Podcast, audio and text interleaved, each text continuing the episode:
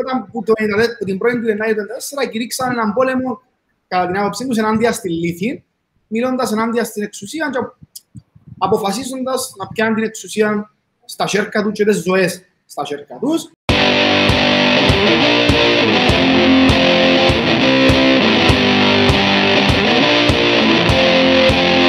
Καλησπέρα, Εφέ. Καλησπέρα, Ηλία. Καλησπέρα, Σιλήμου. Βασικά, μας τρατάμε σήμερα γιατί περιμένουμε τους Ζαπατίστες, αν είμαι σωστός. Πέ μου λίγο, ρε φίλε. Πέ μου τον background, το ποιοι είναι οι Ζαπατίστες, γιατί τους περιμένουμε. Να ξεκινήσω αντίστροφα και να πω ότι περιμένουμε τους ως Κύπρος, ως Ευρώπη που δεχτήκαμε ουσιαστικά την πρώτη αποστολή, την μοίρα 421, όπως την αποκαλούν. Τώρα, μην κάνω λάθος, δεν ξέρω να παρακολουθήσω την επικαιρότητα που βρίσκονται, πώς κινούνται. Νομίζω είναι Γαλλία τώρα. Και να παραμείνουν Γαλλία. Και ήταν Ισπανία, τώρα πήγε Γαλλία.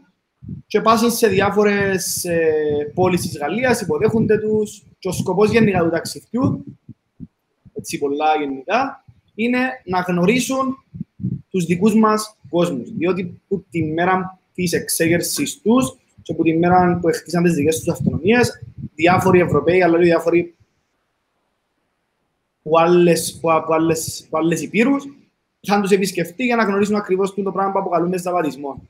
Τώρα αντιστρέφουν τώρα και έρχονται εκείνοι, όχι για να διδάξουν, όχι για να επιβάλλουν ότι έτσι πρέπει να γεννήσκεται η επανάσταση, έτσι είναι ο δρόμος προς την αλλαγή, αλλά αντιθέτως για να μάθουν τους δικούς μας μικροκόσμους, τις δικές μας μικροεξεγέρσεις, και να υπάρξει μια άλλη επίδραση, ένας διάλογος, ο οποίος να μάθει καλύτερα ο ένας στον άλλο.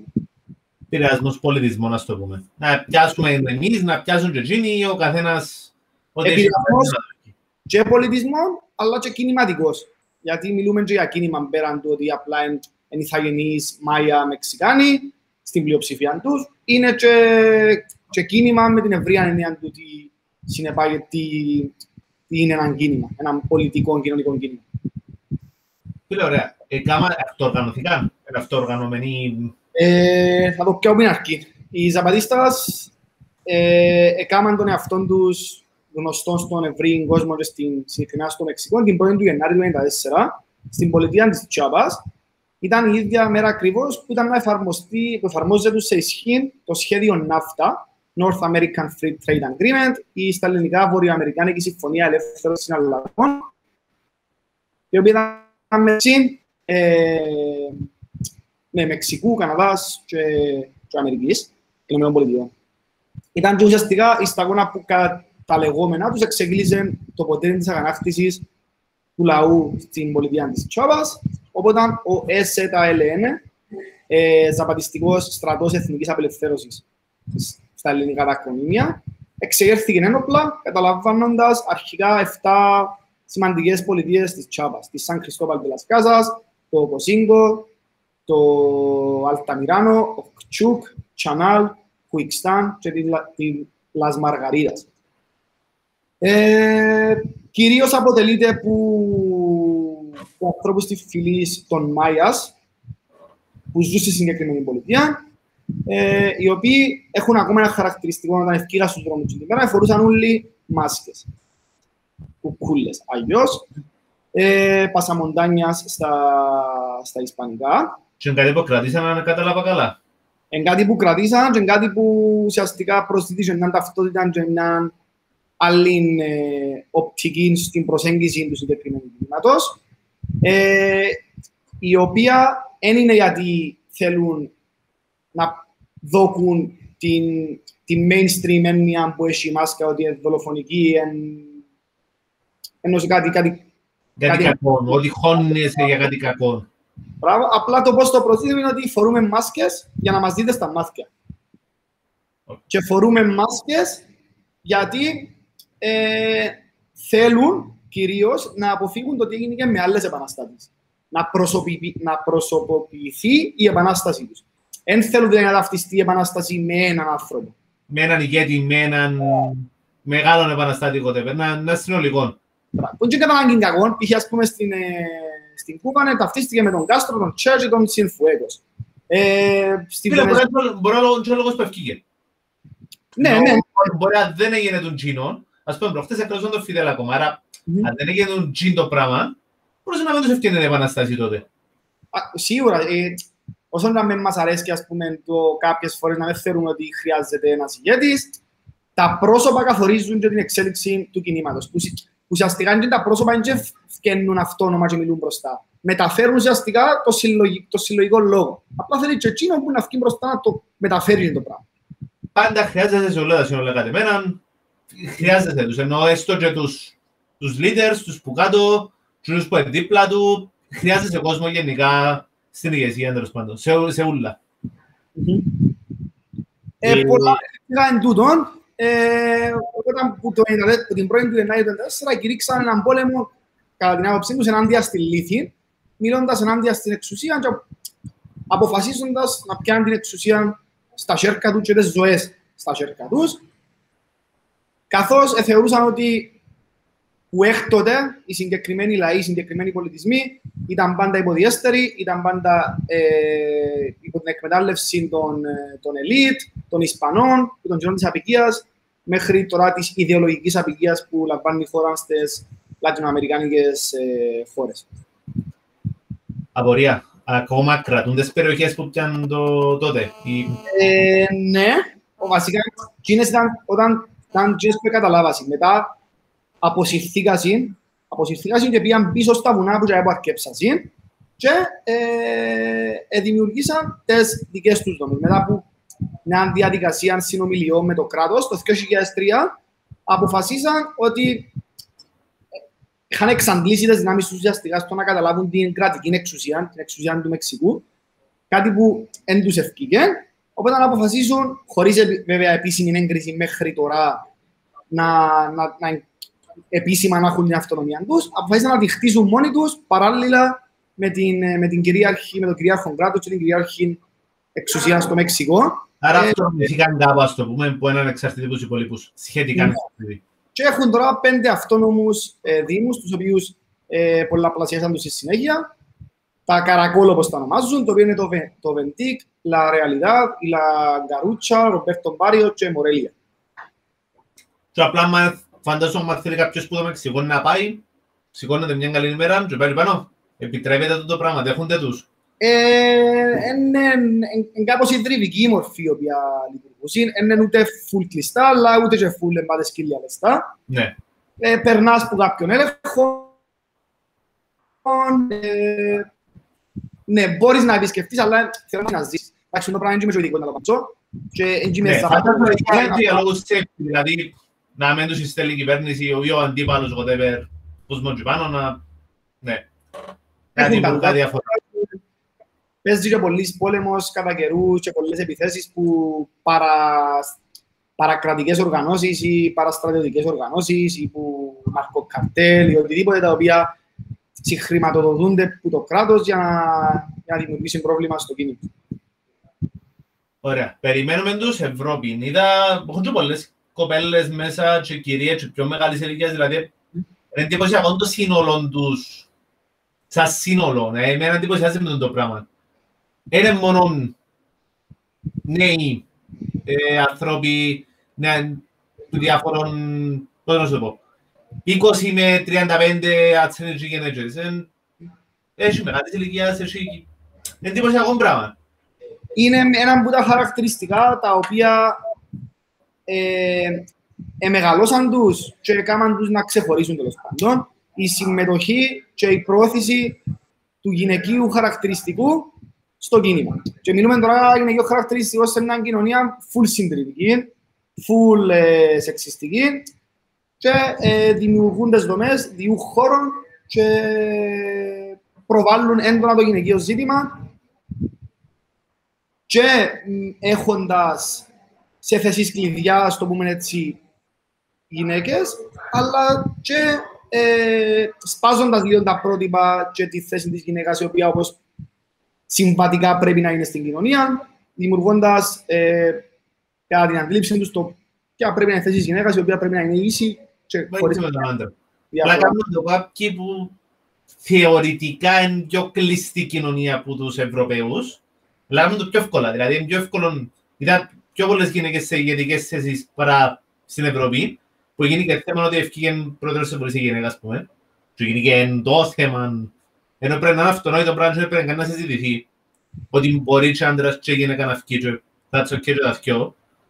Αλλά και κάτω θέσεις κλειδιά, και it's μέλη των ομάδων κανονικά, με leaders, από ό,τι κατάλαβα τώρα. Ενώ τα βίντεο που βλέπω και τα λοιπά. Ναι. Ισχύει. Περιμένουμε τους. Πότε τους περιμένουμε. Εντάξει, είναι και σίγουρο να κάνουν τις κατώνες ότι είναι αυτόν Κύπρο. Γίνονται προσπάθειες. Τώρα το πότε, αν και λοιπά, να το δούμε σε μεταγενέστερο στάδιο, γιατί υπάρχουν και κορονοϊός, εμβολιασμοί. Άρα είναι ανοιχτό το ταξίδι, δηλαδή δεν έχουν προορισμούς στάνταρ που είναι να πάσει. Όπου τους καλέσουν. Τούτη ήταν η πρόταση τους. Και εμείς είμαστε μια χώρα η οποία καλέσαμε τους. Απλά, εντάξει, εξαρτούνται από πολλά πράγματα. Ναι. Εξαρτούνται από πολλά πράγματα. Και υπάρχει και μια σελίδα στήριξης από τη ΙΔΑ, προϊόντα κτλ. Τούτον υπήρχε που πριν, η οποία είναι η Ραμόνα ονομάζεται, συλλογικότητα Ραμόνα, η οποία είναι κάτι παιδιά και κοπέλες οι οποίες επισκεφτήκαν πριν μερικά χρόνια και ζήσαν σε ζαπατιστικές κοινότητες και με τον ερχόμενο τους πίσω Κύπρο αποφασίσαν να ιδρύσουν, να κάνουν τη συλλογικότητα με σκοπό την ενημέρωση της Κύπρου, το τι είναι ο ζαπατισμός και τι είναι οι ζαπατίστας, αλλά και η οικονομική στήριξη. Και τώρα με αφορμή το ταξίδι ήταν και εκείνοι που πήγαν μπροστά για να συγκαλέσουν τέλος πάντων το συντονιστικό, το οποίο απαρτίζεται από διάφορα άτομα από διάφορες συλλογικότητες της Κύπρου, του χώρου, για να διαμορφωθεί η ατζέντα, να βρεθούν οι πόροι, ούτως ώστε να καταστεί εφικτό να τους φέρουμε και εμείς με τη σειρά μας σαν Κύπρος, αν και εφόσον το επιτρέψουν οι καταστάσεις. Πιες, εσύ. Δεν μπορώ να πω ότι πια στους Ζαπατιστάς, δηλαδή είναι πολλά μεγάλο πράγμα να πεις πια στους Ζαπατιστάς και στους Ζαπατιστάς. Ήμουν Μεξικό, ήμουν στην πολιτεία της Chiapas και όταν ζούσα με είχα επισκεφτεί έτσι 2-3 φορές ως τουρίστας. Ήταν καθαρά πολλά, λες και πας σε έναν ιδρύο, ας πούμε, η επαφή που είχα και βλέπεις που έξω τα ψάρκα, δεν πήγα στον βυθό. Δεν πήγες τσάμε να ζήσεις, να συνομιλήσεις, να τους ζήσεις και τα λοιπά, ναι. Οκ, πάμε και σε κάτι άλλο. Η επόμενη γνώση που έχω είναι καθαρά μέσω της βιβλιογραφίας. Που έκαμε σε αρκετή, ναι. Λόγω σπουδών, λόγω ενδιαφέροντος. Πάμε σε κατάλληλον τώρα πιο επικαιρό. Κάτι είδα ότι γίνονται διαδηλώσεις στην Κούβα, το μου λαλούσαμε πριν. Λάλες μου ότι γίνονται και διαδηλώσεις. Πέτασε καλύτερα, ξέρεις τα καλύτερα από εμένα. Εντάξει, η Κούβα, χτες εξεκίνησε, οπότε είναι και ότι πιάνουμε και εμείς που τα μέσα. Ναι, που είχαμε από το ίντερνετ. Η Κούβα έχει εδώ και πολλά χρόνια από τον καιρό, λίγα χρόνια μετά την Επανάσταση, δέχεται έναν οικονομικό αποκλεισμό, έναν εμπάρκο, κυρώσεις από την Αμερική. Μια διαδικασία η οποία παρόλο την καταψήφιση της μετά από πολλές φορές που το ΟΗΕ εξακολουθεί να υπάρχει. Διαδικασία η οποία επέφερε και πολλά προβλήματα στην Επανάσταση και στον λαό της Κούβας, οικονομικά και οτιδήποτε άλλο. Παρόλα αυτά όμως η Κούβα καταφέρνει και στέκει στα πόθηκα της μουσικής της πόλης. Τώρα με αφορμή των κορονοϊών και τα προβλήματα, πάντων, η κρίση που ήταν φυσικά παρακολουθούν να επέλθει με τον κορονοϊό, σε συνδυασμό με τις κυρώσεις και τον πάρκο στην Κούβα, δημιούργησε μια κατάσταση οικονομική, τέλος πάντων ένα πρόβλημα οικονομικό. Και υπάρχουν έτσι διαδηλώσεις οι οποίες είναι τροφοδοτημένες από την Αμερική. Αλλά παράλληλα υπάρχουν και τρομερές αντιδιαδηλώσεις των διαδηλώσεων, οι οποίες στηρίζουν την Επανάσταση, στηρίζουν την επαναστατική κυβέρνηση της Κούβας. Ουσιαστικά το αυτό θεωρώ εγώ έτσι πολλά που πάνω είναι μια δυο μέρες που εξελίχθηκε το πράγμα είναι ότι προσπαθεί η Αμερική να κλιμακώσει και να δημιουργήσει το έδαφος για ανθρωπιστική επέμβαση στην Κούβα, για να πλήξει την επανάσταση και να ρίξει την επανάσταση. Κάτι το οποίο έκαμε πολλές φορές και είναι εμπίπτει στα ευρύτερα ιμπεριαλιστικά και το πώς θέλει να επιβάλλει την ηγεμονία της και την κυριαρχία της, όχι μόνο στην περιοχή της Λατινικής Αμερικής, αλλά σε όλον τον κόσμο. Εντάξει. Εγώ θεωρώ ότι όμως η Κούβα εν δυνατή, έχει τρομερή αλληλεγγύη που διάφορες χώρες και που διάφορα κινήματα και οργανισμούς παγκόσμια. Θεωρώ ένα σταθή στα βοηθικά της. Απλά, ναι, εν τούτην τροχιά που θεωρώ να παίρνει... Άρα, έτσι να ξαναεπέμβουν. Εξαγάμαν το, όπως είπες, έτσι έκαναν το αρκετές φορές. Κάπως που ξανά στον τον κόλπο των χείρων, κάτι που είναι καταφέρασαν να νικήσουν. Έκαναν το στη Λιβύη, έκαναν το στην... Έκαναν το σε διάφορες χώρες γενικά. Ναι, κάτι που είναι ξαναγάμαν το. Έχει τσάνς να φτάσουν στα όπλα το πράγμα, δηλαδή βλέπεις το απέναντι τσάμε. Δεν ξέρω. Ιστορικά, το τι έδειξε η ιστορία, θεωρώ ότι κάποια φάση ίσως να πάει για μένα.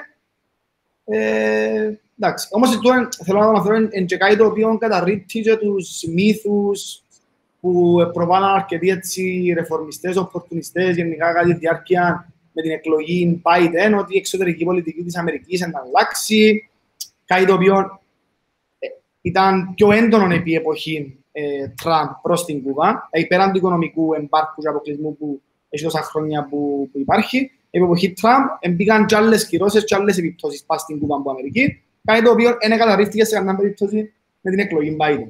Οπότε... απλά το θέμα νομίζω μετά το Τραμπ, όποιος τσένα μπαίνεται δεν ήταν πιο soft, ας το πούμε, πιο light version του Τραμπ. Είναι υπέρ μπορεί να είναι το ίδιο. Αλλά πάλι ένω σήμερα ότι άμα κρατάς τα ίδια, ήσαν από τα ίδια, πρακτικά. Το light και το soft, εγώ θεωρώ το περιτύλιγμα που άλλαξε. Ναι. Μόνο το περιεχόμενο είναι πάντα το ίδιο. Είτε δημοκράτες, είτε ρεπουμπλικανοί, είτε... Ναι, είτε... Ναι. Θεωρώ ότι είναι αλλάζει κάτι. Η Αμερική ήταν πάντα... Τα τελευταία 20 χρόνια που θεωρώ πάντως έναν που τα ίδια όλοι. Δεν είδα καμία διαφορά, αν με ρωτάς.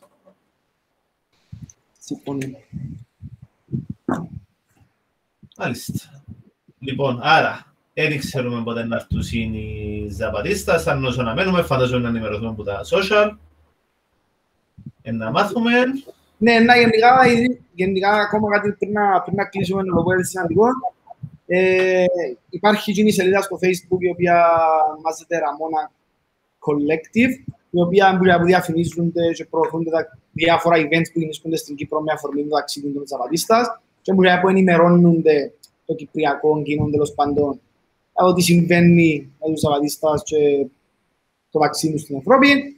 Ήδη έγιναν κάποιες εκδηλώσεις στην Κύπρο. Εμείς στην Κολεκτίβα. Ενημερωτικές προς τον τι είναι ο Ζαπατισμός και για οικονομική στήριξη του ταξιδιού γενικότερα.